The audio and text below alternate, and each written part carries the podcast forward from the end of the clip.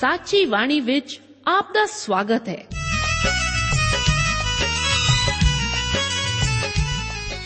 ਪ੍ਰਿय ਸ਼ਰੋਤਾ, ਇਹ ਸਾਚੀ ਬਾਣੀ ਕੀ ਹੈ? ਹੋਰ ਇਹ ਸਾਨੂੰ ਕਿੱਥੇ ਮਿਲੂਗੀ? ਇਹ ਸਾਚੀ ਬਾਣੀ ਦਾ ਸਾਡੇ ਜੀਵਨ ਵਿੱਚ ਲਾਭ ਕੀ ਹੈ? ਇਹਦਾ ਸਾਡੇ ਜੀਵਨ ਵਿੱਚ ਮੋਲ ਕੀ ਹੈ? ਇਹ ਸਾਰੇ ਪ੍ਰਸ਼ਨਾਂ ਦਾ ਉੱਤਰ ਸਾਨੂੰ ਇੱਕੋ ਹੀ ਜਗ੍ਹਾ ਲੱਭ ਸਕਦਾ ਹੈ ਤੇ ਉਹ ਹੈ ਜੀਵਤ ਵਚਨ ਧਰਮ ਸ਼ਾਸਤਰ ਬਾਈਬਲ। ਉਹੀ ਜੀਵਤ ਵਚਨ ਦਾ ਅਸੀਂ ਇਸ ਕਾਰਜਕ੍ਰਮ ਵਿੱਚ ਅਧਿਐਨ ਕਰਾਂਗੇ। ਤੇ ਹੁਣ ਪਵਿੱਤਰ ਸ਼ਾਸਤਰ ਬਾਈਬਲ ਦਾ ਅਧਿਐਨ ਸ਼ੁਰੂ ਕਰਨ ਤੋਂ ਪਹਿਲਾਂ ਅਸੀਂ ਆਪਣੇ ਮਨਾਂ ਨੂੰ ਤਿਆਰ ਕਰੀਏ ਇਸ ਭਜਨ ਨਾਲ।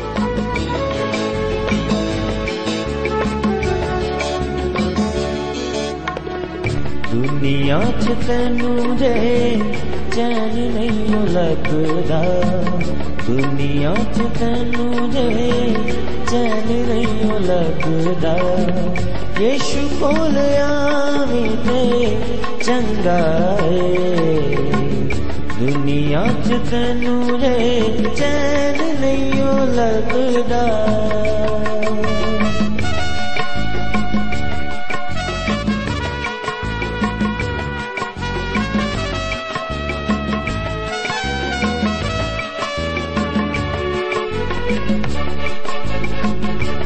ਪਾਪਾਂ ਦੇ ਹਨੇਰਿਆਂ 'ਚ ਕਿੱਥੇ ਲੰਗਾ ਜਾਣਾ ਏ? ਉੱਚੇ ਨੀਵੇਂ ਥਾਵਾਂ ਵਿੱਚ ਖੇਡੇ ਪਿਆ ਖਾਣਾ ਏ। ਪਾਪਾਂ ਦੇ ਹਨੇਰਿਆਂ 'ਚ ਕਿੱਥੇ ਲੰਗਾ ਜਾਣਾ ਏ? ਉੱਚੇ ਨੀਵੇਂ ਥਾਵਾਂ ਵਿੱਚ ਖੇਡੇ ਪਿਆ ਖਾਣਾ ਏ। ਤੇਰਾ ਜਿਹੜਾ ਪਾਰ ਚੁੱਕੇ ਤੈਨੂੰ ਨਹੀਂ ਲੱਭਦਾ ਤੇਰਾ ਜਿਹੜਾ ਪਾਰ ਚੁੱਕੇ ਤੈਨੂੰ ਨਹੀਂ ਲੱਭਦਾ ਯੇਸ਼ੂ ਕੋਲ ਆਵੇਂ ਤੇ ਚੰਗਾ ਏ। ਦੁਨੀਆ 'ਚ ਤੈਨੂੰ ਦੇ ਚੈਨ ਨਹੀਂ ਲੱਗਦਾ।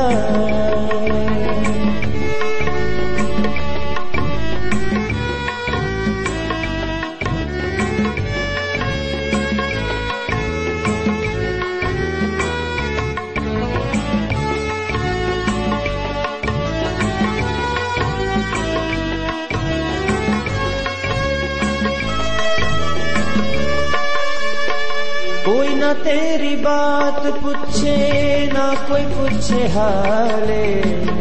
ਦੁਨੀਆ 'ਚ ਸੱਚੀਆਂ ਮੁਹੱਬਤਾਂ ਦਾ ਕਾਲੇ। ਕੋਈ ਨਾ ਤੇਰੀ ਬਾਤ ਪੁੱਛੇ, ਨਾ ਕੋਈ ਪੁੱਛੇ ਹਾਲੇ।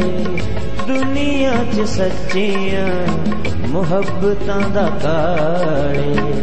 ਗਲੀ ਗਲੀ ਵਿੱਚ ਤੈਨੂੰ ਯੇਸ਼ੂ ਪਿਆ ਲੱਭਦਾ। ਗਲੀ ਗਲੀ ਵਿੱਚ ਤੈਨੂੰ ਯੇਸ਼ੂ ਪਿਆ ਲੱਭਦਾ। ਯੇਸ਼ੂ ਕੋਲ ਆਵੇ ਤੇ ਚੰਗਾ ਏ। ਦੁਨੀਆ 'ਚ ਤੈਨੂੰ ਜੇ ਚੈਨ ਨਹੀਂ ਲੱਭਦਾ।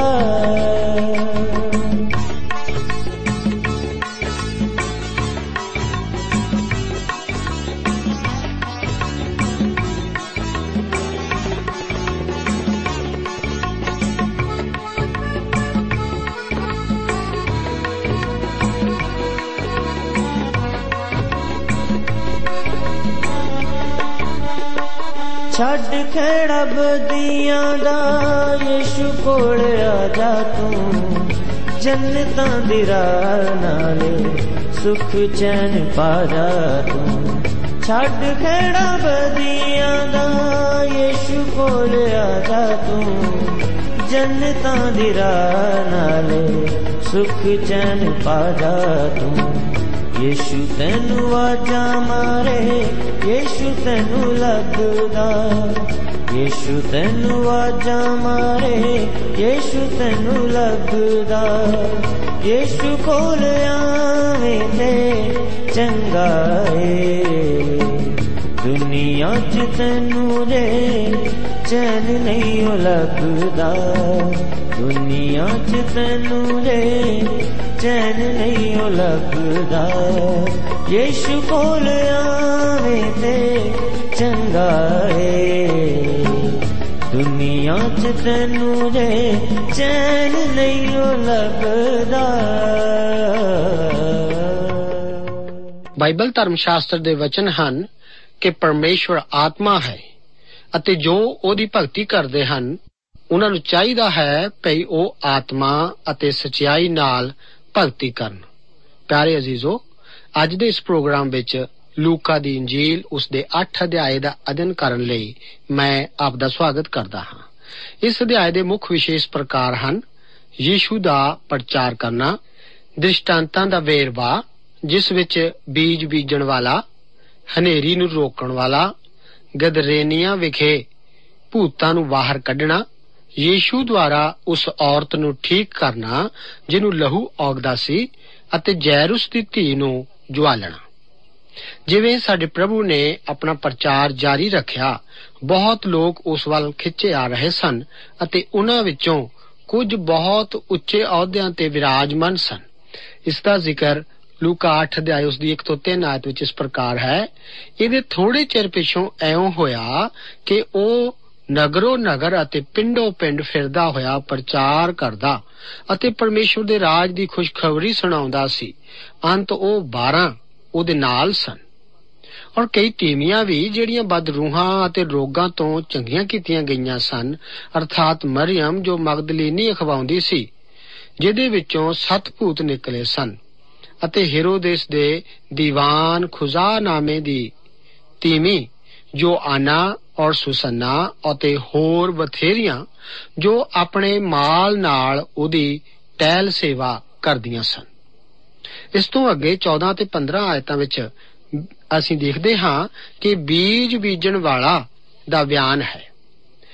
ਜਾਂ ਵੱਡੀ ਭੀੜ ਇਕੱਠੀ ਹੁੰਦੀ ਸੀ ਔਰ ਨਗਰ ਨਗਰ ਦੇ ਲੋਕ ਉਹਦੇ ਕੋਲ ਆਉਂਦੇ ਸਨ ਤਾਂ ਉਹਨੇ ਦ੍ਰਿਸ਼ਟਾਂਤ ਨਾਲ ਆਖਿਆ ਕਿ ਇੱਕ ਬੀਜਣ ਵਾਲਾ ਬੀਜ ਬੀਜਣ ਨੂੰ ਨਿਕਲਿਆ ਔਰ ਉਹਦੇ ਬੀਜਦਿਆਂ ਉਹ ਪਹਿੇ ਵੱਲ ਜਾ ਪਿਆ ਅਤੇ ਮਿੱਧਿਆ ਗਿਆ ਅਤੇ ਆਕਾਸ਼ ਦੇ ਪੰਛੀ ਉਹਨੂੰ ਚੁਗ ਗਏ।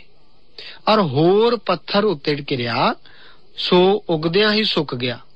ਇਸ ਲਈ ਜੋ ਉਹਨੂੰ ਗਿੱਲ ਨਾ ਪਹੁੰਚੀ ਅਤੇ ਹੋਰ ਕੰਡਿਆਲਿਆਂ ਵਿੱਚ ਗਿਰਿਆ ਅਤੇ ਕੰਡਿਆਲਿਆਂ ਦੇ ਨਾਲ ਹੀ ਵੱਧ ਕੇ ਉਹਨੂੰ ਦਬਾ ਲਿਆ ਔਰ ਹੋਰ ਚੰਗੀ ਜ਼ਮੀਨ ਵਿੱਚ ਗਿਰਿਆ ਅਤੇ ਉੱਗ ਕੇ 100 ਗੁਣਾ ਫਲਿਆ ਉਹ ਇਹ ਗੱਲਾਂ ਕਹਿ ਕੇ ਉੱਚੀ ਉੱਚੀ ਬੋਲਿਆ ਕਿ ਜਿਹਦੇ ਸੁਣਨ ਦੇ ਕੰਨ ਹੋਣ, ਸੋ ਸੁਣੇ। ਉਹਦੇ ਚੇਲਿਆਂ ਨੇ ਉਸ ਤੋਂ ਪੁੱਛਿਆ, ਇਸ ਦ੍ਰਿਸ਼ਟਾਂਤ ਦਾ ਕੀ ਅਰਥ ਹੈ? ਔਰ ਉਸਨੇ ਕਿਹਾ, ਪਰਮੇਸ਼ਵਰ ਦੇ ਰਾਜ ਦੇ ਭੇਤਾਂ ਦੀ ਸਮਝ ਤੁਹਾਨੂੰ ਦਿੱਤੀ ਗਈ ਹੈ, ਪਰ ਹੋਰਨਾਂ ਨੂੰ ਦ੍ਰਿਸ਼ਟਾਂਤਾਂ ਵਿੱਚ ਤਾਂ ਜੋ ਉਹ ਵੇਖਦਿਆਂ ਨਾ ਵੇਖਣ ਅਤੇ ਸੁਣਦਿਆਂ ਨਾ ਸਮਝਣ। ਪਰ ਇਹ ਦ੍ਰਿਸ਼ਟਾਂਤ ਇਹੋ ਹੈ ਕਿ ਵੀ ਪਰਮੇਸ਼ਵਰ ਦਾ ਵਚਨ ਹੈ, ਔਰ ਪਹਿੇ ਤੇ ਕੰਡੇ ਵਾਲੇ ਉਹ ਹਨ ਜਿਨ੍ਹਾਂ ਸੁਣਿਆ ਤਾਂ ਸ਼ੈਤਾਨ ਆਣ ਕੇ ਉਸ ਵਚਨ ਨੂੰ ਉਹਨਾਂ ਦੇ ਹਿਰਦਿਆਂ ਵਿੱਚੋਂ ਕੱਢ ਕੇ ਲੈ ਜਾਂਦਾ ਹੈ। ਕਿਤੇ ਅਜਿਹਾ ਨਾ ਹੋਵੇ ਜੋ ਉਹ ਨੇਚਾ ਕਰਕੇ ਬਚਾਏ ਜਾਣ। ਅਤੇ ਜੋ ਪੱਥਰ ਉੱਤੇ ਕਿਰੇ ਸੋ ਉਹ ਹਨ ਕਿ ਜਿਸ ਵੇਲੇ ਉਹ ਸੁਣਦੇ ਹਨ ਤਾਂ ਵਚਨ ਨੂੰ ਖੁਸ਼ੀ ਨਾਲ ਮੰਨ ਲੈਂਦੇ ਹਨ। ਪਰ ਇਹ ਜੜ ਨਹੀਂ ਰੱਖਦੇ ਅਤੇ ਥੋੜਾ ਚਿਰ ਪ੍ਰਤੀਤ ਕਰਦੇ ਔਰ ਪਰਤਾਵੇ ਵੇਲੇ ਹਟ ਜਾਂਦੇ ਹਨ। ਜੋ ਕੰਡਿਆਲਿਆਂ ਵਿੱਚ ਕਿਰਿਆ ਸੋ ਉਹ ਹਨ ਜਿਨ੍ਹਾਂ ਸੁਣਿਆ ਅਤੇ ਜਾ ਕੇ ਜੀਵਨ ਦੀਆਂ ਚਿੰਤਾ ਔਰ ਮਾਇਆ ਅਤੇ ਭੋਗ ਵਿਲਾਸ ਨਾਲ ਦਵਾਏ ਜਾਂਦੇ ਅਤੇ ਪੱਕੇ ਫਲ ਨਹੀਂ ਦਿੰਦੇ ਹਨ। ਪਰ ਜੋ ਚੰਗੀ ਜ਼ਮੀਨ ਵਿੱਚ ਕਿਰਿਆ ਸੋ ਉਹ ਹਨ ਜਿਹੜੇ ਸੁਣ ਕੇ ਵਚਨ ਨੂੰ ਚੰਗੇ ਅਤੇ ਖਰੇ ਦਿਲ ਵਿੱਚ ਸਾਂਭੀ ਰੱਖਦੇ ਹਨ ਔਰ ਧੀਰਜ ਨਾਲ ਫੁੱਲ ਜਾਂਦੇ ਹਨ। ਬੀਜ ਬੀਜਣ ਵਾਲਾ ਯੀਸ਼ੂ ਹੈ। ਉਹਦੇ ਵਚਨ ਬੀਜ ਹਨ। ਪੰਛੀ ਸ਼ੈਤਾਨ ਦੀ ਨਿਸ਼ਾਨੀ ਹਨ। ਥੋੜੇ ਬੀਜ ਹੀ ਚੰਗੀ ਭੂਮੀ ਵਿੱਚ ਕਿਰਦੇ ਹਨ ਅਤੇ ਚੰਗਾ ਫਲ ਦਿੰਦੇ ਹਨ। ਇਹੀ ਉਹ ਸਰੋਤੇ ਹਨ ਜੋ ਕਿ ਸਹੀ ਮਾਇਨਿਆਂ ਵਿੱਚ ਪਰਮੇਸ਼ਰ ਦੇ ਵਚਨ ਰਾਹੀਂ ਬਦਲ ਜਾਂਦੇ ਹਨ। ਅੱਗੇ ਅਸੀਂ ਦੇਖਦੇ ਹਾਂ ਕਿ 8 ਅਧਿਆਏ ਉਸ ਦਾ 16 ਤੋਂ 18 ਆਇਤਾਂ ਵਿੱਚ ਦੀਵੇ ਦੀ ਕਥਾ ਦਾ ਵਰਤਾਂਤ ਇਸ ਤਰ੍ਹਾਂ ਹੈ। ਕੋਈ ਮਨੁੱਖ ਦੀਵਾ ਬਾਲ ਕੇ ਉਹਨੂੰ ਭਾਂਡੇ ਨਾਲ ਨਹੀਂ ਲੁਕਾਉਂਦਾ। ਨਾ ਮੰਜੇ ਦੇ ਹੇਠ ਰੱਖਦਾ ਹੈ, ਪਰ ਦੀਵਟ ਉੱਤੇ ਰੱਖਦਾ ਹੈ ਭਈ ਅੰਦਰ ਆਉਣ ਵਾਲੇ ਚਾਨਣ ਵੇਖਣ। ਕੁਝ ਉਹਨੇ ਤਾਂ ਨਹੀਂ ਜੋ ਪ੍ਰਗਟ ਨਾ ਹੋਵੇਗਾ, ਅਤੇ ਕੁਝ ਲੁਕਿਆ ਨਹੀਂ ਜੋ ਜਾਣਿਆ ਨਾ ਜਾਵੇ ਅਤੇ ਉਜਾਗਰ ਨਾ ਹੋਵੇ। ਇਸ ਕਰਕੇ ਚੌਕਸ ਰਹੋ ਜੋ ਕਿਸ ਤਰ੍ਹਾਂ ਸੁਣਦੇ ਹੋ, ਕਿਉਂਕਿ ਜਿਹਦੇ ਕੋਲ ਕੁਝ ਹੋਵੇ, ਉਹਨੂੰ ਦਿੱਤਾ ਜਾਵੇਗਾ, ਅਤੇ ਜਿਹਦੇ ਕੋਲ ਨਾ ਹੋਵੇ ਉਸ ਤੋਂ ਉਹ ਵੀ ਜੋ ਉਹ ਆਪਣੀ ਜਾਂਚ ਵਿੱਚ ਰੱਖਦਾ ਹੈ, ਲੈ ਲਿਆ ਜਾਵੇਗਾ। ਬਲਦੇ ਦੀਵੇ ਦਾ ਦ੍ਰਿਸ਼ਟਾਂਤ ਕੁਝ ਕਰਦੇ ਰਹਿਣ ਦੀ ਪ੍ਰੇਰਣਾ ਦਿੰਦਾ ਹੈ। ਲੋ ਨਾਲ ਜ਼ਿੰਮੇਵਾਰੀ ਪੈਦਾ ਹੁੰਦੀ ਹੈ। ਉਹ ਮਨੁੱਖ ਜੋ ਸੱਚ ਪ੍ਰਾਪਤ ਕਰਦਾ ਹੈ, ਉਸ ਨੂੰ ਜ਼ਰੂਰ ਹੀ ਕੰਮ ਕਰਨਾ ਹੁੰਦਾ ਹੈ। ਕਹਿਣ ਦਾ ਭਾਵ ਇਹ ਹੈ ਕਿ ਆਪਾਂ ਉਦੋਂ ਤੀਕ ਹਨੇਰੇ ਵਿੱਚ ਸਾਂ, ਜਦੋਂ ਤੀਕ ਪ੍ਰਭੂ ਦਾ ਉਪਦੇਸ਼ ਸਾਡੇ ਅੰਦਰ ਉਜਾਗਰ ਨਹੀਂ ਸੀ ਹੋਇਆ। ਕਈ ਵਾਰ ਸਾਨੂੰ ਇਹ ਪ੍ਰਭਾਵ ਦਿੱਤਾ ਜਾਂਦਾ ਹੈ ਕਿ ਅਸੀਂ ਇਸ ਕਰਕੇ ਪਾਪੀ ਹਾਂ ਕਿਉਂਕਿ ਉਹ ਕਮਜ਼ੋਰ ਅਤੇ ਅਣਜਾਣ ਹੈ। ਅਸੀਂ ਇਸ ਦੁਨੀਆ ਵਿੱਚ ਗਵਾਚੇ ਹੋਏ ਹਾਂ ਅਤੇ ਅਗਰ ਅਸੀਂ ਰੋਸ਼ਨੀ ਜੋ ਕਿ ਯੀਸ਼ੂ ਹੈ ਉਸ ਨੂੰ ਨਹੀਂ ਅਪਣਾਉਂਦੇ ਤਾਂ ਅਸੀਂ ਇੱਕ ਪ੍ਰਕਾਰ ਨਾਲ ਗਵਾਚੇ ਹੋਏ ਹੀ ਹਾਂ। ਇਸ ਅਧਿਆਏ ਵਿੱਚ ਅਸੀਂ ਯੀਸ਼ੂ ਜੀ ਦੇ ਨਿੱਜੀ ਰਿਸ਼ਤਿਆਂ ਬਾਰੇ ਲੂਕਾ 8 ਅਧਿਆਏ ਉਸ ਦੇ 19 ਤੋਂ 21 ਆਇਤ ਵਿੱਚ ਇਸ ਤਰ੍ਹਾਂ ਜਾਣਦੇ ਹਾਂ ਕਿ ਉਹਦੀ ਮਾਤਾ ਤੇ ਭਰਾ ਉਸ ਕੋਲ ਆਏ। ਪਰ ਭੀੜ ਦੇ ਕਾਰਨ ਉਹਦੇ ਨੇੜੇ ਅੱਪੜ ਨਾ ਸਕੇ। ਉਹਨੂੰ ਖਬਰ ਕੀਤੀ ਗਈ ਕਿ ਤੇਰੀ ਮਾਂ ਅਤੇ ਤੇਰੇ ਭਰਾ ਬਾਹਰ ਖੜੇ ਤੈਨੂੰ ਮਿਲਣਾ ਚਾਹੁੰਦੇ ਹਨ। ਪਰ ਉਸਨੇ ਉਹਨਾਂ ਨੂੰ ਉੱਤਰ ਦਿੱਤਾ ਕਿ ਮੇਰੀ ਮਾਤਾ ਅਤੇ ਮੇਰੇ ਭਰਾ ਇਹ ਹਨ ਜਿਹੜੇ ਪਰਮੇਸ਼ਰ ਦਾ ਵਚਨ ਸੁਣਦੇ ਅਤੇ ਮੰਨਦੇ ਹਨ। ਯੀਸ਼ੂ ਇਸ ਪ੍ਰਸੰਗ ਵਿੱਚ ਇੱਕ ਨਵੇਂ ਰਿਸ਼ਤੇ ਦਾ ਐਲਾਨ ਕਰਦੇ ਹਨ। ਉਹ ਆਪਣੇ ਘਰੇਲੂ ਰਿਸ਼ਤਿਆਂ ਤੋਂ ਇਨਕਾਰ ਨਹੀਂ ਕਰਦੇ ਸੀ, ਪਰੰਤੂ ਇਹਨਾਂ ਰਿਸ਼ਤਿਆਂ ਤੋਂ ਵੀ ਡੂੰਗੀ ਅਤੇ ਉੱਚੇ ਰਿਸ਼ਤਿਆਂ ਦੀ ਗੱਲ ਕਰਦੇ ਸੀ, ਜੋ ਖੂਨ ਦੇ ਰਿਸ਼ਤਿਆਂ ਤੋਂ ਵੀ ਗੂੜੇ ਹਨ। ਇਸ ਤਰ੍ਹਾਂ ਵਿਸ਼ਵਾਸੀ ਜ਼ਿਆਦਾ ਨਜ਼ਦੀਕ ਪ੍ਰਭੂ ਯੀਸ਼ੂ ਮਸੀਹ ਦੇ ਆ ਜਾਂਦਾ ਹੈ। ਅੱਗੇ ਅਸੀਂ ਦੇਖਦੇ ਹਾਂ ਕਿ ਯੀਸ਼ੂ ਦੁਆਰਾ ਹਨੇਰੀ ਨੂੰ ਥੰਮੇ ਜਾਣ ਦਾ ਜ਼ਿਕਰ ਹੈ। ਯੀਸ਼ੂ ਝੀਲ ਦੀ ਮਾਰ ਜਾਣ ਵਾਲੀ ਬੇੜੀ ਤੇ ਚੜ ਜਾਂਦੇ ਸਨ। ਜਦ ਬੇੜੀ ਥੋੜੀ ਦੂਰ ਜਾਂਦੀ ਹੈ ਤਾਂ ਹਨੇਰੀ ਆ ਜਾਂਦੀ ਹੈ। ਅਸਲ ਵਿੱਚ ਇਹ ਸ਼ੈਤਾਨ ਦਾ ਕਾਰਨਾਮਾ ਸੀ। ਇਸ ਪ੍ਰਸੰਗ ਦਾ ਜ਼ਿਕਰ ਲੂਕਾ 8 ਅਧਿਆਏ ਉਸ ਦਾ 22 ਤੋਂ 25 ਆਇਤਾਂ ਵਿੱਚ ਇਸ ਤਰ੍ਹਾਂ ਹੈ। ਫਿਰ ਇੱਕ ਦਿਨ ਐਉਂ ਹੋਇਆ ਜੋ ਉਹ ਅਤੇ ਉਹਦੇ ਚੇਲੇ ਬੇੜੀ ਉੱਤੇ ਚੜੇ ਔਰ ਉਸਨੇ ਉਹਨਾਂ ਨੂੰ ਆਖਿਆ, ਆਓ, ਅਸੀਂ ਝੀਲ ਦੇ ਪਾਰ ਚਲੀਏ। ਤਾਂ ਉਹਨਾਂ ਨੇ ਬੇੜੀ ਖੋਲ ਦਿੱਤੀ। ਪਰ ਜਾਂ ਬੇੜੀ ਚੱਲੀ ਜਾਂਦੀ ਸੀ, ਤਾਂ ਉਹ ਸੌਂ ਗਿਆ ਅਤੇ ਝੀਲ ਵਿੱਚ ਹਨੇਰੀ ਆਈ ਅਤੇ ਬੇੜੀ ਪਾਣੀ ਨਾਲ ਭਰਦੀ ਜਾਂਦੀ ਸੀ ਔਰ ਉਹ ਖਤਰੇ ਵਿੱਚ ਸਨ। ਤਾਂ ਉਹਨਾਂ ਨੇ ਕੋਲ ਆਣ ਕੇ ਉਸ ਨੂੰ ਜਗਾਇਆ ਅਤੇ ਕਿਹਾ, ਸੁਆਮੀ ਜੀ ਸੁਆਮੀ ਜੀ, ਅਸੀਂ ਤਾਂ ਮਰ ਚੱਲੇ ਹਾਂ। ਉਸਨੇ ਉੱਠ ਕੇ ਪੌਣ ਅਤੇ ਪਾਣੀ ਦੀਆਂ ਠਾਠਾਂ ਨੂੰ ਦਬਕਾ ਦਿੱਤਾ ਔਰ ਉਹ ਥੰਮ ਗਈਆਂ ਅਤੇ ਚੈਨ ਹੋ ਗਿਆ। ਫਿਰ ਉਸਨੇ ਉਹਨਾਂ ਨੂੰ ਆਖਿਆ, ਤੁਹਾਡੀ ਨੇਚਾ ਕਿੱਥੇ? ਅਤੇ ਉਹ ਡਰ ਗਏ ਔਰ ਹੈਰਾਨ ਹੋ ਕੇ ਆਪੋ ਵਿੱਚ ਹੀ ਕਹਿਣ ਲੱਗੇ, ਇਹ ਕੌਣ ਹੈ ਜੋ ਪੌਣ ਅਤੇ ਪਾਣੀ ਉੱਤੇ ਵੀ ਹੁਕਮ ਕਰਦਾ ਹੈ? ਔਰ ਉਹ ਉਸ ਦੀ ਮੰਨ ਲੈਂਦੇ ਹਨ। ਇਹ ਕ੍ਰਿਸ਼ਮਾ ਇਸ ਸੱਚਾਈ ਵਿੱਚ ਲੁਕਿਆ ਹੋਇਆ ਹੈ ਕਿ ਹਵਾ ਝਟਪਟ ਰੁਕ ਗਈ ਅਤੇ ਸਮੁੰਦਰ ਸ਼ਾਂਤ ਹੋ ਗਿਆ। ਅੱਗੇ ਅਸੀਂ ਦੇਖਦੇ ਹਾਂ ਕਿ ਯੀਸ਼ੂ ਦੁਆਰਾ ਗਦਾਰਾ ਵਿਖੇ ਭੂਤਾਂ ਨੂੰ ਬਾਹਰ ਕੱਢਣ ਦਾ ਜ਼ਿਕਰ। ਇਸ ਦਾ ਜ਼ਿਕਰ 8 ਅਧਿਆਏ 26 ਅਤੇ 27 ਆਇਤ ਵਿੱਚ ਇਸ ਤਰ੍ਹਾਂ ਹੈ, ਉਹ ਗਿਰਸੇਨੀਆਂ ਦੇ ਦੇਸ਼ ਵਿੱਚ ਜੋ ਗਲੀਲ ਦੇ ਸਾਹਮਣੇ ਉਸ ਪਾਰ ਹੈ, ਪਹੁੰਚੇ। ਔਰ ਜਾਂ ਉਹ ਕੰਡੇ ਤੇ ਉਤਰਿਆ ਤਾਂ ਇਸ ਨਗਰ ਵਿੱਚੋਂ ਇੱਕ ਮਨੁੱਖ ਟੱਕਰਿਆ, ਜਿਹਦੇ ਵਿੱਚ ਉਹ ਭੂਤ ਸਨ ਅਤੇ ਉਹ ਬਹੁਤ ਚਿਰ ਦਾ ਵਸਤਰ ਨਹੀਂ ਸੀ ਪਹਿਨਦਾ ਅਤੇ ਘਰ ਨਹੀਂ, ਸਗੋਂ ਕਬਰਾਂ ਵਿੱਚ ਰਹਿੰਦਾ ਸੀ। ਅਸਲ ਵਿੱਚ ਦੋ ਪ੍ਰੇਤ ਆਤਮਾਵਾਂ ਸਨ ਅਤੇ ਡਾਕਟਰ ਹੋਣ ਦੇ ਨਾਤੇ ਲੂਕਾ ਇੱਕ ਦਾ ਹੀ ਵਰਣਨ ਕਰਦਾ ਹੈ ਅਤੇ ਉਹ ਉਦਾਹਰਣ ਦੇ ਤੌਰ ਤੇ ਸਮਝਾਉਣ ਦੀ ਕੋਸ਼ਿਸ਼ ਕਰਦਾ ਹੈ। ਕਈ ਸਾਲਾਂ ਤੱਕ ਇੱਕ ਆਮ ਈਸਾਈ ਦਾ ਇਹ ਵਿਚਾਰ ਸੀ ਕਿ ਅਗਰ ਭੂਤ ਕਦੇ ਸਨ ਤਾਂ ਉਹ ਅੱਜ ਨਹੀਂ ਹਨ। ਅਜੋਕੇ ਸਮਾਜ ਦੀ ਵਿਵਸਥਾ ਵਿੱਚ ਇਹ ਕਹਿਣਾ ਮੁਸ਼ਕਲ ਹੈ ਕਿ ਭੂਤਾਂ ਦਾ ਪਹਿਰਾ ਅਤੇ ਉਹਨਾਂ ਦੀ ਹੋਂਦ ਹੈ ਕਿ ਨਹੀਂ। ਇਸ ਸੰਬੰਧ ਵਿੱਚ ਮਤੀ, ਮਰਕਸ ਅਤੇ ਹੋਰ ਉਪਦੇਸ਼ਕਾਂ ਦੇ ਵਿਚਾਰ ਦੱਸੇ ਜਾਂਦੇ ਹਨ। ਲੂਕਾ ਨੇ ਆਪਣੇ ਪਹਿਲੇ ਉਪਦੇਸ਼ਾਂ ਵਿੱਚ ਭੂਤਾਂ, ਪ੍ਰੇਤਾਂ ਬਾਰੇ ਅਤੇ ਦੂਸਰੀਆਂ ਬਿਮਾਰੀਆਂ ਬਾਰੇ ਭਿੰਨ-ਭਿੰਨ ਹੋਣਾ ਦੱਸਿਆ ਹੈ। ਭੂਤ, ਪ੍ਰੇਤ ਦਾ ਕਿਸੇ ਵਿਅਕਤੀ ਵਿੱਚ ਹੋਣਾ ਉਹਨਾਂ ਅਸਲੀ ਹੈ ਜਿੰਨਾ ਕੈਂਸਰ ਜਾਂ ਕੋੜ ਦਾ ਰੋਗ। ਭੂਤ ਇਨਸਾਨ ਨੂੰ ਸਰੀਰਕ ਤੌਰ ਤੇ ਮਾਨਸਿਕ ਤੌਰ ਤੇ ਅਤੇ ਅਧਿਆਤਮਿਕ ਤੌਰ ਤੇ ਦੁੱਖ ਪਹੁੰਚਾਉਂਦੇ ਹਨ। ਇਹ ਜੋ ਗਦਾਰਾ ਵਿਖੇ ਭੂਤ ਚਿੰਬੜਿਆ ਹੋਇਆ ਆਦਮੀ ਹੈ ਇਸ ਦਾ ਕੇਸ ਬਹੁਤ ਹੀ ਖਰਾਬ ਹੈ। ਗਾਦ ਨਾਂ ਦਾ ਕਬੀਲਾ ਗਦਾਰਾ ਦੇਸ਼ ਵਿੱਚ ਰਹਿੰਦਾ ਸੀ। ਇਹ ਭੂਤ ਚਿੰਬੜਿਆ ਮਨੁੱਖ ਇੱਕ ਸਧਾਰਨ ਮਨੁੱਖ ਵਾਂਗ ਨਹੀਂ ਵਿਚਰ ਰਿਹਾ ਸੀ, ਪਰੰਤੂ ਉਹ ਗੁਫਾਵਾਂ ਵਗੈਰਾ ਵਿੱਚ ਰਹਿੰਦਾ ਹੋਵੇਗਾ। ਉਸ ਦੀ ਆਪਣੀ ਕੋਈ ਮਰਜ਼ੀ ਜਾਂ ਇੱਛਾ ਨਹੀਂ ਹੋਵੇਗੀ। ਉਹ ਭੂਤਾਂ ਦੇ ਚੁੰਗਲ ਵਿੱਚ ਫਸ ਚੁੱਕਾ ਸੀ। ਇਸ ਸੰਬੰਧ ਵਿੱਚ 28 ਅਤੇ 29 ਆਇਤ ਵਿੱਚ ਲਿਖਿਆ ਹੈ, ਔਰ ਯੀਸ਼ੂ ਨੂੰ ਵੇਖ ਕੇ ਚੀਕ ਮਾਰੀ ਅਤੇ ਉਸ ਦੇ ਅੱਗੇ ਡਿੱਗ ਪਿਆ ਔਰ ਉੱਚੀ ਆਵਾਜ਼ ਨਾਲ ਬੋਲਿਆ हे ਮਹਾ ਪਰਮੇਸ਼ਰ ਦੇ ਪੁੱਤਰ ਯੀਸ਼ੂ, ਤੇਰਾ ਮੇਰੇ ਨਾਲ ਕੀ ਕੰਮ?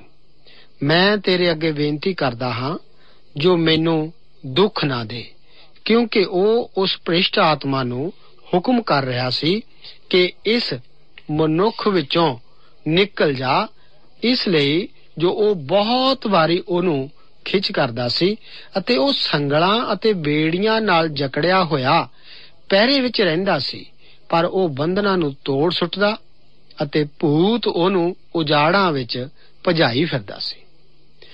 ਭੂਤ ਨੇ ਯੀਸ਼ੂ ਨੂੰ ਪਛਾਣ ਲਿਆ ਸੀ। ਇਸ ਬਾਰੇ ਯਾਕੂਬ ਦੀ ਪੱਤਰੀ ਉਸ ਦਾ 2 ਅਧਿਆਏ ਉਸ ਦੀ 19 ਆਇਤ ਵਿੱਚ ਇਸ ਪ੍ਰਕਾਰ ਹੈ, ਤੂੰ ਨੇਚਾ ਰੱਖਦਾ ਹੈ, ਜੋ ਪਰਮੇਸ਼ਵਰ ਇੱਕੋ ਹੈ। ਇਹ ਤੂੰ ਅੱਛਾ ਕਰਦਾ ਹੈ। ਭੂਤ ਇਹੋ ਨੇਚਾ ਕਰਦੇ ਹਨ ਅਤੇ ਕੰਬਦੇ ਹਨ। ਅੱਗੇ ਸਵਾਲ ਪੈਦਾ ਹੁੰਦਾ ਹੈ ਕਿ ਤੂੰ ਭੂਤਾਂ ਦੀ ਉਤਪਤੀ ਕਿਦੋਂ ਹੋਈ? ਆਤਮਿਕ ਦੁਨੀਆ ਵਿੱਚ ਅਜਿਹੀਆਂ ਕਈ ਚੀਜ਼ਾਂ ਹਨ ਜਿਨ੍ਹਾਂ ਨੂੰ ਅਸੀਂ ਵੇਖ ਨਹੀਂ ਸਕਦੇ। ਫਰਿਸ਼ਤੇ ਅਸਲ ਵਿੱਚ ਸਨ, ਪਰੰਤੂ ਅਸੀਂ ਉਹਨਾਂ ਨੂੰ ਵੇਖ ਨਹੀਂ ਸਕਦੇ। ਫਰਿਸ਼ਤਿਆਂ ਦੀਆਂ ਦੋ ਵਰਗ ਹਨ। ਉਹ ਜੋ ਕਿ ਪਰਮੇਸ਼ਵਰ ਦੇ ਨਾਲ ਵਿਚਰ ਰਹੇ ਹਨ ਅਤੇ ਦੂਸਰੇ ਉਹ ਜੋ ਸ਼ੁਰੂਆਤ ਵਿੱਚ ਹੀ ਸ਼ੈਤਾਨ ਨਾਲ ਹੇਠਾਂ ਡੇਗੇ ਗਏ ਸਨ। ਭੂਤਾਂ ਬਾਰੇ ਵੱਖ-ਵੱਖ ਫਿਲਾਸਫਰਾਂ ਅਤੇ ਵਿਚਾਰਕਾਂ ਦੇ ਵੱਖ-ਵੱਖ ਖਿਆਲ ਹਨ। ਭੂਤ ਆਦਮੀ ਨੂੰ ਇਸ ਕਰਕੇ ਕੰਟਰੋਲ ਕਰਦੇ ਹਨ ਤਾਂ ਕਿ ਆਦਮੀ ਜੋ ਖੁਦ ਚਾਹੁੰਦਾ ਹੈ, ਉਹ ਨਾ ਕਰ ਸਕੇ। ਇਹ ਭੂਤ ਲੋਕਾਂ ਨੂੰ ਡਰਾਉਣੇ ਅਤੇ ਭਿਆਨਕ ਕੰਮ ਕਰਨ ਲਈ ਮਜਬੂਰ ਕਰਦੇ ਹਨ। ਉਹ ਭੂਤ ਮਾਵਾਂ ਨੂੰ ਆਪਣੇ ਬੱਚੇ, ਪਤੀਆਂ ਨੂੰ ਆਪਣੀਆਂ ਪਤਨੀਆਂ ਅਤੇ ਬੱਚਿਆਂ ਨੂੰ ਆਪਣੇ ਮਾਪੇ ਮਾਰਨ ਲਈ ਮਜਬੂਰ ਕਰ ਦਿੰਦੇ ਹਨ। ਇਸ ਤੋਂ ਬਾਅਦ ਲੂਕਾ ਦੀ ਇੰਜੀਲ ਉਸ ਦਾ 8 ਅਧਿਆਏ ਉਸ ਦਾ 30 ਤੋਂ ਲੈ ਕੇ 33 ਆਇਤਾਂ ਵਿੱਚ ਜ਼ਿਕਰ ਹੈ ਕਿ ਭੂਤਾਂ ਨੇ ਉਸ ਆਦਮੀ ਦੇ ਅੰਦਰੋਂ ਬਾਹਰ ਆਉਣ ਲਈ ਇੱਕ ਸ਼ਰਤ ਰੱਖੀ ਕਿ ਸਾਨੂੰ ਕਿਸੇ ਹੋਰ ਥਾਂ ਪ੍ਰਵੇਸ਼ ਕਰਨ ਦੀ ਆਗਿਆ ਹੋਵੇ, ਜੋ ਇਸ ਤਰ੍ਹਾਂ ਹੈ। ਫਿਰ ਯੀਸ਼ੂ ਨੇ ਉਹਨੂੰ ਪੁੱਛਿਆ, ਤੇਰਾ ਨਾਮ ਕੀ ਹੈ? ਉਹ ਬੋਲਿਆ, ਲਸ਼ਕਰ। ਕਿਉਂ ਜੋ ਬਹੁਤ ਭੂਤ ਉਸ ਵਿੱਚ ਬੜੇ ਹੋਏ ਸਨ ਅਤੇ ਉਹਨਾਂ ਉਸ ਦੀ ਮਿਹਨਤ ਕੀਤੀ ਪਈ ਸਾਨੂੰ ਅਥਾ ਕੁੰਡ ਵਿੱਚ ਜਾਣ ਦਾ ਹੁਕਮ ਨਾ ਕਰ। ਉੱਥੇ ਸੂਰਾਂ ਦਾ ਇੱਕ ਵੱਡਾ ਇਜੜ ਪਹਾੜ ਉੱਤੇ ਝੁਕਦਾ ਸੀ ਅਤੇ ਉਹਨਾਂ ਉਸ ਦੀ ਮਿਹਨਤ ਕੀਤੀ ਕਿ ਸਾਨੂੰ ਆਗਿਆ ਦੇ ਜੋ ਉਹਨਾਂ ਵਿੱਚ ਜਾ ਵੜੀਏ, ਤਾਂ ਉਸਨੇ ਉਹਨਾਂ ਨੂੰ ਆਗਿਆ ਦਿੱਤੀ। ਔਰ ਭੂਤ ਉਸ ਮਨੁੱਖ ਵਿੱਚੋਂ ਨਿਕਲ ਕੇ ਸੂਰਾਂ ਵਿੱਚ ਜਾ ਵੜੇ ਅਤੇ ਸਾਰਾ ਇਜੜ ਢਾਹੇ ਉਤੋਂ ਸਿਰ ਤੋੜ ਭੱਜ ਕੇ ਝੀਲ ਵਿੱਚ ਜਾ ਪਿਆ ਅਤੇ ਡੁੱਬ ਮੋਇਆ। ਇਸ ਮਨੁੱਖ ਅੰਦਰ ਭੂਤਾਂ ਦੀ ਇੱਕ ਭੀੜ ਨੁਮਾ ਜਮਾਤ ਸੀ ਅਤੇ ਉਹ ਬਾਹਰ ਨਹੀਂ ਆਉਣਾ ਚਾਹੁੰਦੇ ਸਨ। ਇਸ ਸੰਬੰਧ ਵਿੱਚ ਯਹੂਦਾ ਦੀ ਪੱਤਰੀ ਅਤੇ ਉਸ ਦਾ 6 ਆਇਤ ਵਿੱਚ ਇਸ ਤਰ੍ਹਾਂ ਜ਼ਿਕਰ ਹੈ ਅਤੇ ਉਹਨਾਂ ਦੂਤਾਂ ਨੂੰ ਜੋ ਆਪਣੀ ਪਦਵੀ ਵਿੱਚ ਨਾ ਰਹੇ ਸਗੋਂ ਆਪਣੇ ਅਸਲੀ ਠਿਕਾਣੇ ਨੂੰ ਛੱਡ ਦਿੱਤਾ, ਉਹਨੇ ਹਨੇਰੇ ਘੁੱਪ ਵਿੱਚ ਉਸ ਵੱਡੇ ਦਿਹਾੜੇ ਦੇ ਨਿਆਂ ਲਈ ਸਦੀਪਕ ਵੰਦਨਾ ਵਿੱਚ ਰੱਖ ਛੱਡਿਆ। ਭੂਤ ਇਨਸਾਨ ਵਿੱਚ ਹੀ ਪ੍ਰਵੇਸ਼ ਕਰਕੇ ਰਹਿਣਾ ਪਸੰਦ ਕਰਦੇ ਹਨ। ਜਦ ਕਿਸੇ ਭੂਤ ਨੂੰ ਮਨੁੱਖ ਵਿੱਚੋਂ ਕੱਢ ਦਿੱਤਾ ਜਾਂਦਾ ਹੈ, ਉਹ ਇੱਧਰ ਉੱਧਰ ਭਟਕਦਾ ਰਹੇਗਾ ਅਤੇ ਉਸੇ ਆਦਮੀ ਨੂੰ ਦੁਬਾਰਾ ਵਿੱਚ ਪ੍ਰਵੇਸ਼ ਕਰਨਾ ਚਾਹੇਗਾ। ਜਾਂ ਜੇਕਰ ਅਜਿਹਾ ਨਾ ਹੋ ਸਕੇ, ਤਾਂ ਉਹ ਕਿਸੇ ਦੂਸਰੇ ਆਦਮੀ ਵਿੱਚ ਪ੍ਰਵੇਸ਼ ਕਰੇਗਾ। ਉਹ ਸਰੀਰ ਰਹਿਤ ਨਹੀਂ ਹੋਣਾ ਚਾਹੇਗਾ। ਵੇਖੋ ਕਿ ਸਰੂਰ ਵੀ ਮਰਨਾ ਪਸੰਦ ਕਰਨਗੇ, ਪਰ ਭੂਤਾਂ ਦੀ ਰੂਹ ਦਾ ਪ੍ਰਵੇਸ਼ ਕਰਨਾ ਨਹੀਂ ਚਾਹਣਗੇ। ਇਸ ਤੋਂ ਬਾਅਦ ਲੂਕਾ 8 ਅਧਿਆਏ, ਉਸ ਦਾ 34 ਤੋਂ 36 ਆਇਤ ਵਿੱਚ ਪਰਮੇਸ਼ਰ ਦੇ ਬਚਨ ਇਸ ਪ੍ਰਕਾਰ ਹਨ ਕਿ ਜਿਨ੍ਹਾਂ ਲੋਕਾਂ ਨੇ ਯੀਸ਼ੂ ਦੀ ਉਸ ਆਦਮੀ ਵਿੱਚੋਂ ਭੂਤਾਂ ਨੂੰ ਕੱਢਣ ਦੀ ਘਟਨਾ ਅੱਖੀ ਵੇਖੀ, ਉਸ ਦਾ ਜ਼ਿਕਰ ਉਹਨਾਂ ਹੋਰ ਲੋਕਾਂ ਕੋਲ ਇਸ ਤਰ੍ਹਾਂ ਕੀਤਾ। ਔਰ ਚੁਗਾਉਣ ਵਾਲੇ ਇਹ ਵੇਖ ਕੇ ਭੱਜੇ ਅਤੇ ਨਗਰ ਅਤੇ ਪਿੰਡਾਂ ਵਿੱਚ ਖਬਰ ਪਹੁੰਚਾਈ ਤਾਂ ਲੋਕ ਉਸ ਗੱਲ ਨੂੰ ਵੇਖਣ ਨਿਕਲੇ ਅਤੇ ਯੀਸ਼ੂ ਦੇ ਕੋਲ ਆਣ ਕੇ ਉਸ ਮਨੁੱਖ ਨੂੰ, ਜਿਸ ਵਿੱਚੋਂ ਭੂਤ ਨਿਕਲੇ ਸਨ ਕੱਪੜੇ ਪਹਿਨੀ ਅਤੇ ਸੁਰਤ ਸੰਭਾਲੀ ਯੀਸ਼ੂ ਦੇ ਚਰਨਾਂ ਲਾਗੇ ਬੈਠਾ ਦੇਖਿਆ ਅਤੇ ਉਹ ਡਰ ਗਏ। ਵੇਖਣ ਵਾਲਿਆਂ ਨੇ ਉਹਨਾਂ ਨੂੰ ਖਬਰ ਦਿੱਤੀ, ਭਈ ਉਹ ਜਿਹਦੇ ਵਿੱਚ ਭੂਤ ਸਨ ਕਿੱਕੂ ਬਚ ਗਿਆ। ਇਸ ਮਨੁੱਖ ਵਿੱਚ ਜਿਸ ਵਿੱਚੋਂ ਭੂਤ ਕੱਢੇ ਸਨ, ਯੀਸ਼ੂ ਨੇ ਇੱਕ ਹੈਰਾਨ ਕਰਨ ਵਾਲਾ ਬਦਲਾਅ ਆ ਗਿਆ ਸੀ। ਕੇਵਲ ਮਸੀਹ ਹੀ ਸ਼ੈਤਾਨ ਦੀ ਤਾਕਤ ਤੋਂ ਛੁਟਕਾਰਾ ਦਿਵਾ ਸਕਦਾ ਹੈ। ਇਹ ਡਰਾਉਣੀ ਭੱਦੀ ਚੀਜ਼ ਹੈ ਅਤੇ ਸਾਨੂੰ ਪਰਮੇਸ਼ਵਰ ਅੱਗੇ ਮਦਦ ਲਈ ਝੁਕਣਾ ਚਾਹੀਦਾ ਹੈ। ਇਹ ਸਭ ਕੁਝ ਵਾਪਰਨ ਤੋਂ ਬਾਅਦ ਗਿਰਸੇਨੀਆਂ ਦੇ ਲੋਕਾਂ ਨੇ ਡਰ ਦੇ ਮਾਰੇ, ਜੋ ਪ੍ਰਭੂ ਯੀਸ਼ੂ ਨੂੰ ਕਿਹਾ, ਉਹਦਾ ਵਰਣਨ 37 ਤੋਂ ਲੈ ਕੇ 40 ਆਇਤਾਂ ਵਿੱਚ ਇਸ ਪ੍ਰਕਾਰ ਹੈ।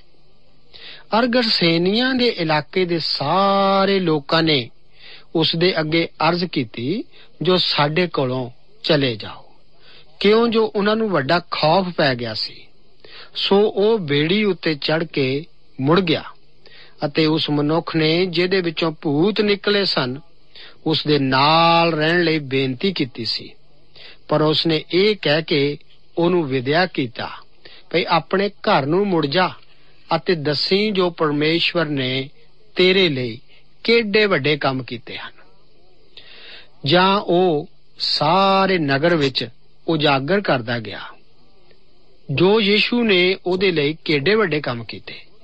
ਜਾਂ ਯੀਸ਼ੂ ਮੁੜ ਆਇਆ, ਤਾਂ ਲੋਕਾਂ ਨੇ ਉਸ ਨੂੰ ਖੁਸ਼ੀ ਨਾਲ ਕਬੂਲ ਕੀਤਾ, ਕਿਉਂ ਜੋ ਉਹ ਸਭ ਉਸ ਦੀ ਉਡੀਕ ਕਰ ਰਹੇ ਸਨ। ਇਹ ਪੜ੍ਹ ਕੇ ਹੈਰਾਨੀ ਹੁੰਦੀ ਹੈ ਕਿ ਗਦਾਰਾ ਦੇ ਲੋਕਾਂ ਨੇ ਪ੍ਰਭੂ ਯੀਸ਼ੂ ਨੂੰ ਆਪਣਾ ਇਲਾਕਾ ਛੱਡਣ ਲਈ ਕਿਹਾ। ਕਾਰਨ ਸੀ ਕਿ ਅੱਜ ਵੀ ਅਜਿਹੇ ਬਤੇਰੇ ਲੋਕ ਹਨ ਜੋ ਕਿ ਦੂਸਰੀਆਂ ਚੀਜ਼ਾਂ ਨੂੰ ਪ੍ਰਾਪਤ ਕਰਨਾ ਜ਼ਿਆਦਾ ਪਸੰਦ ਕਰਦੇ ਹਨ। ਪਰ ਯੀਸ਼ੂ ਮਸੀਹ ਨੂੰ ਪਾਉਣਾ ਪਸੰਦ ਨਹੀਂ ਕਰਦੇ। ਇਸ ਤੋਂ ਬਾਅਦ ਯੀਸ਼ੂ ਦੁਆਰਾ ਉਸ ਔਰਤ ਨੂੰ ਠੀਕ ਕਰਨ ਦਾ ਜ਼ਿਕਰ ਹੈ, ਜਿਸ ਨੂੰ ਖੂਨ ਵਗਦਾ ਸੀ ਅਤੇ ਜੈਰਸ ਦੀ ਧੀ ਨੂੰ ਜਵਾਉਣ ਦਾ। ਜਦੋਂ ਯੀਸ਼ੂ ਗਲੀਲ ਦੇ ਸਮੁੰਦਰ ਦੇ ਉਸ ਪਾਰ ਵਾਪਸ ਆਇਆ, ਤਾਂ ਭੀੜ ਉਹਦੇ ਦੁਆਲੇ ਇਕੱਠੀ ਹੋ ਗਈ। ਉਸ ਭੀੜ ਵਿੱਚ ਦੋ ਦੁਖੀ ਆਦਮੀ ਸਨ ਜਿਨ੍ਹਾਂ ਦਾ ਜ਼ਿਕਰ ਲੂਕਾ 8 ਅਧਿਆਏ, ਉਸ ਦਾ 41 ਤੋਂ 44 ਆਇਤਾਂ ਵਿੱਚ ਇਸ ਪ੍ਰਕਾਰ ਹੈ। ਔਰ ਵੇਖੋ ਕਿ ਜੈਰਸ ਨਾਉ ਦਾ ਇੱਕ ਮਨੁੱਖ ਆਇਆ, ਜਿਹੜਾ ਸਮਾਜ ਦਾ ਸਰਦਾਰ ਸੀ, ਅਤੇ ਉਹਨੇ ਯੀਸ਼ੂ ਦੇ ਪੈਰੀਂ ਪੈ ਕੇ ਉਸ ਦੀ ਮਿਹਨਤ ਕੀਤੀ, ਜੋ ਮੇਰੇ ਘਰ ਚਲੋ। ਇਸ ਕਰਕੇ ਜੋ ਉਸ ਦੀ 12 ਕੁ ਵਰਿਆਂ ਦੀ ਇਕਲੋਤੀ ਧੀ ਸੀ, ਔਰ ਉਹ ਧੀ ਮਰਨਾਉ ਅਤੇ ਉਸ ਦੇ ਤੁਰਦਿਆਂ ਜਾਂਦਿਆਂ ਭੀੜ ਉਸ ਨੂੰ ਦਵਾਈ ਜਾਂਦੀ ਸੀ। ਤਦ ਇੱਕ ਜਨਾਨੀ ਨੇ ਜਿਹਦੇ 12 ਵਰਿਆਂ ਤੋਂ ਲਹੂ ਆਉਂਦਾ ਸੀ ਅਤੇ ਉਹ ਆਪਣੀ ਸਾਰੀ ਪੂੰਜੀ ਹਕੀਮਾਂ ਨੂੰ ਦੇ ਬੈਠੀ ਸੀ, ਪਰ ਕਿਸੇ ਤੋਂ ਚੰਗੀ ਨਾ ਹੋ ਸਕੀ। ਪਿੱਛੋਂ ਦੀ ਆਣ ਕੇ ਉਸ ਦੇ ਕੱਪੜੇ ਦਾ ਪੱਲਾ ਛੋਇਆ ਅਤੇ ਉਵੇਂ ਹੀ ਉਹਦਾ ਲਹੂ ਬੰਦ ਹੋ ਗਿਆ। ਜੈਰਸ ਦੇ ਆਪਣੀ ਧੀ ਨੂੰ ਲੈ ਕੇ ਪ੍ਰਭੂ ਯੀਸ਼ੂ ਪਾਸ ਆਇਆ। ਉਸ ਦਾ ਵਿਸ਼ਵਾਸ ਛੋਟਾ ਸੀ, ਪਰੰਤੂ ਉਸ ਦੀ ਧੀ ਦੀ ਹਾਲਤ ਬਹੁਤ ਤਰਸਯੋਗ ਸੀ। ਫਿਰ ਜਦੋਂ ਉਸ ਔਰਤ ਨੇ ਜਿਹਦੇ 12 ਬਰਿਆਂ ਤੋਂ ਖੂਨ ਆ ਰਿਹਾ ਸੀ, ਜਿਉਂ ਹੀ ਪ੍ਰਭੂ ਯੀਸ਼ੂ ਨੂੰ ਛੁਇਆ ਉਹ ਠੀਕ ਹੋ ਗਈ। ਇਸ ਔਰਤ ਨੇ ਜਦ ਯੀਸ਼ੂ ਨੂੰ ਛੋਇਆ ਤਾਂ ਉਸਨੇ ਕਿਹਾ, ਮੈਨੂੰ ਕਿਸਨੇ ਛੁਇਆ ਹੈ? ਇਸ ਘਟਨਾ ਦਾ ਵਿਸਥਾਰ 8 ਅਧਿਆਏ 45 ਤੋਂ 48 ਆਇਤਾਂ ਵਿੱਚ ਇਸ ਪ੍ਰਕਾਰ ਹੈ। ਤਦ ਯੀਸ਼ੂ ਨੇ ਕਿਹਾ, ਮੈਨੂੰ ਕਿਹਨੇ ਛੁਇਆ ਜਾਂ ਸਾਰਿਆਂ ਨੇ ਨਾ ਕੀਤੀ ਤਾਂ ਪਾਤਰਸ ਅਤੇ ਉਹਦੇ ਨਾਲ ਦਿਆਂ ਨੇ ਆਖਿਆ, ਸੁਆਮੀ ਜੀ, ਭੀੜ ਤੈਨੂੰ ਘੇਰਦੀ ਅਤੇ ਉੱਤੇ ਡਿੱਗਦੀ ਹੈ। ਪਰ ਯੀਸ਼ੂ ਆਖਿਆ ਕਿਸ ਨੇ ਮੈਨੂੰ ਛੁਇਆ ਕਿਉਂ ਜੋ ਮੈਨੂੰ ਮਾਲੂਮ ਹੋਇਆ, ਮੇਰੇ ਵਿੱਚੋਂ ਸ਼ਕਤੀ ਨਿਕਲੀ ਹੈ। ਜਾਂ ਉਸ ਜਨਾਨੀ ਨੇ ਵੇਖਿਆ, ਜੋ ਮੈਂ ਲੁਕ ਨਹੀਂ ਸਕਦੀ, ਤਾਂ ਕੰਬਦੀ ਕੰਬਦੀ ਆਈ ਅਤੇ ਉਸ ਦੇ ਪੈਰੀਂ ਡਿੱਗ ਕੇ ਸਾਰੀ ਲੁਕਾਈ ਦੇ ਸਾਹਮਣੇ ਹਾਲ ਦੱਸਿਆ ਜੋ ਕਿਸ ਕਾਰਨ ਉਸ ਨੂੰ ਛੋਇਆ ਅਤੇ ਕਿਸ ਤਰ੍ਹਾਂ ਉਹ ਚੰਗੀ ਹੋ ਗਈ। ਉਸ ਨੇ ਉਹਨੂੰ ਆਖਿਆ, ਬੇਟੀ, ਤੇਰੀ ਨੇਚਾ ਨੇ ਤੈਨੂੰ ਚੰਗਾ ਕੀਤਾ ਹੈ। ਸ਼ਾਂਤੀ ਨਾਲ ਚਲੀ ਜਾ। ਯੀਸ਼ੂ ਨੇ ਔਰਤ ਨੂੰ ਨਹੀਂ ਛੋਇਆ। ਔਰਤ ਨੇ ਉਸ ਨੂੰ ਛੋਇਆ ਅਤੇ ਝਟਪਟ ਠੀਕ ਹੋ ਗਈ। ਯੀਸ਼ੂ ਦੇ ਚੇਲੇ ਜਾਣਦੇ ਸਨ ਕਿ ਅਨੇਕਾਂ ਲੋਕ ਉਹਨੂੰ ਛੋ ਰਹੇ ਸਨ। ਫਿਰ ਵੀ ਉਹੀ ਔਰਤ ਠੀਕ ਠਾਕ ਹੋਈ ਸੀ। ਇਸ ਤੋਂ ਅੱਗੇ ਯੀਸ਼ੂ ਸਰਦਾਰ ਦੀ ਧੀ ਨੂੰ ਜੋ ਮਰ ਗਈ ਸੀ ਜੀਵਾਉਂਦਾ ਹੈ। ਇਸ ਦਾ ਜ਼ਿਕਰ 49 ਤੋਂ ਲੈ ਕੇ 51 ਆਇਤਾਂ ਵਿੱਚ ਇਸ ਪ੍ਰਕਾਰ ਹੈ। ਉਹ ਜੇ ਬੋਲਦਾ ਹੀ ਸੀ ਕਿ ਸਮਾਜ ਦੇ ਸਰਦਾਰ ਦੇ ਘਰੋਂ ਕਿਸੇ ਆਣ ਕੇ ਕਿਹਾ ਭਈ ਤੇਰੀ ਧੀ ਮਰ ਗਈ ਹੈ। ਗੁਰੂ ਨੂੰ ਖੇਚਲ ਨਾ ਦੇ।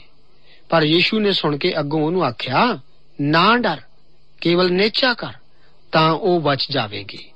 ਉਸਨੇ ਘਰ ਪਹੁੰਚ ਕੇ ਪਤਰਸ ਔਰ ਯੋਹੰਨਾ ਔਰ ਯਾਕੂਬ ਅਤੇ ਕੁੜੀ ਦੇ ਮਾਪਿਆਂ ਤੋਂ ਬਿਨਾ ਹੋਰ ਕਿਸੇ ਨੂੰ ਆਪਣੇ ਨਾਲ ਅੰਦਰ ਵੜਨ ਨਾ ਦਿੱਤਾ। ਜਦ ਯੀਸ਼ੂ ਜੈਰੂਸ ਦੇ ਘਰ ਪਹੁੰਚੇ ਤਾਂ ਪਹਾੜੇ ਤੇ ਰੋਣ ਵਾਲੇ ਪਹਿਲਾਂ ਹੀ ਜਾ ਚੁੱਕੇ ਸਨ। ਉਹਨਾਂ ਨੇ ਰੋਣਾ ਕਾਫੀ ਪਹਿਲਾਂ ਹੀ ਬੰਦ ਕਰ ਦਿੱਤਾ ਸੀ ਅਤੇ ਅਵਿਸ਼ਵਾਸ ਦੇ ਕਾਰਨ ਯੀਸ਼ੂ ਤੇ ਹੱਸ ਰਹੇ ਸਨ। ਇਸ ਬਾਰੇ ਲੂਕਾ 8 ਅਧਿਆਏ 52 ਤੋਂ ਲੈ ਕੇ 53 ਆਇਤਾਂ ਵਿੱਚ ਇਉਂ ਕਿਹਾ ਗਿਆ ਹੈ, ਅਤੇ ਸਭ ਲੋਕ ਉਸ ਕੁੜੀ ਨੂੰ ਰੋਂਦੇ ਪਿੱਟਦੇ ਸਨ। ਪਰ ਉਸਨੇ ਆਖਿਆ, ਨਾ ਰੋਵੋ, ਕਿਉਂ ਜੋ ਉਹ ਮਰੀ ਨਹੀਂ, ਪਰ ਸੁੱਤੀ ਪਈ ਹੈ। ਤਾਂ ਉਹ ਉਸ ਉੱਤੇ ਹੱਸਣ ਲੱਗੇ, ਕਿਉਂ ਜੋ ਜਾਣਦੇ ਸਨ ਕਿ ਉਹ ਮੋਈ ਪਈ ਹੈ। ਡਾਕਟਰ ਲੂਕਾ ਸਨ ਦੱਸਦੇ ਹਨ ਕਿ ਯੀਸ਼ੂ ਨੇ ਕਿਹਾ, ਕੁੜੀਏ, ਉੱਠ। ਯੀਸ਼ੂ ਇਸ ਬੱਚੀ ਨੂੰ ਦੁੱਖ ਝੱਲਣ ਲਈ ਉਸ ਦੇ ਮਾਪਿਆਂ ਦੀ ਖਾਤਰ ਇਸ ਦੁਨੀਆ ਵਿੱਚ ਵਾਪਸ ਲਿਆਏ। ਇਸ ਬਾਰੇ 54 ਤੋਂ 56 ਆਇਤਾਂ ਵਿੱਚ ਬਚਨ ਹਨ, ਪਰ ਉਸ ਨੇ ਉਸ ਦਾ ਹੱਥ ਫੜ ਕੇ ਉੱਚੀ ਆਵਾਜ਼ ਨਾਲ ਕਿਹਾ, ਕੁੜੀਏ, ਉੱਠ ਅਤੇ ਉਸ ਦਾ ਆਤਮਾ ਮੁੜ ਆਇਆ। ਮੇਰੇ ਅਜ਼ੀਜ਼ੋ, ਧਿਆਨ ਦੇਵੋ ਕਿ ਯੀਸ਼ੂ ਮੋਇਆ ਨੂੰ ਜਿਵਾਲਣ ਦਾ ਇੱਕ ਹੀ ਤਰੀਕਾ ਵਰਤਦਾ ਹੈ। ਉਹ ਮੋਇਆ ਨੂੰ ਆਵਾਜ਼ ਦਿੰਦਾ ਹੈ ਅਤੇ ਉਹ ਉਸ ਦੀ ਆਵਾਜ਼ ਸੁਣਦੇ ਹਨ। ਇੱਕ ਵਾਰ ਫਿਰ ਸਾਡੇ ਪ੍ਰਭੂ ਨੇ ਵਿਖਾ ਲਿਆ ਹੈ ਕਿ ਉਹ ਸੱਚਮੁੱਚ ਪਰਮੇਸ਼ਵਰ ਹੈ। ਪ੍ਰਭੂ ਆਖਰੀ ਦਿਨਾਂ ਵਿੱਚ ਫਿਰ ਆਵਾਜ਼ ਨਾਲ ਆਖੇਗਾ, ਉਠੋ ਆਪਣੇ ਲੋਕਾਂ ਨੂੰ ਬੁਲਾਏਗਾ ਤੇ ਉਹ ਉੱਠਣਗੇ। ਕਿੰਨੀ ਧਨ ਆਸ ਹੈ ਪ੍ਰਭੂ ਦੇ ਲੋਕਾਂ ਲਈ। ਪ੍ਰਭੂ ਆਪ ਨੂੰ ਅੱਜ ਦੇ ਇਹਨਾਂ ਵਚਨਾਂ ਨਾਲ ਬਰਕਤ ਦੇਵੇ।